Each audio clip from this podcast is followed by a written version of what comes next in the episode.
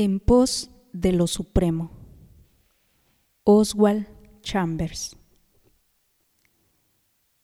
Cuando quedó solo, los que estaban cerca de él, con los doce, le preguntaron sobre la parábola. Marcos 4:10. ¿Alguna vez has estado a solas con Dios?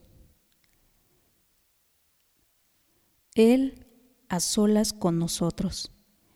Cuando Dios nos lleva a estar a solas por medio del sufrimiento, la aflicción o la tentación, por la desilusión y la enfermedad, o por los deseos frustrados, por una amistad rota o una nueva amistad, cuando permite que nos encontremos completamente solos y enmudecidos, incapaces de hacer siquiera una pregunta, entonces Él empieza a enseñarnos.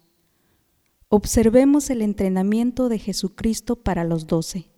Eran los discípulos, no la muchedumbre, quienes estaban confundidos.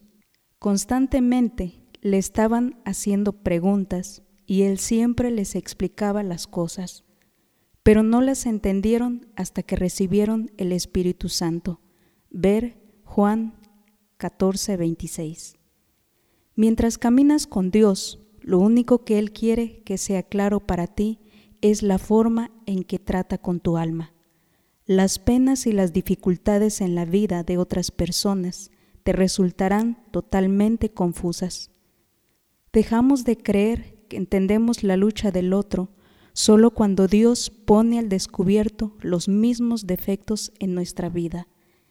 Existen vastas áreas de terquedad e ignorancia que el Espíritu Santo tiene que revelar en cada uno de nosotros.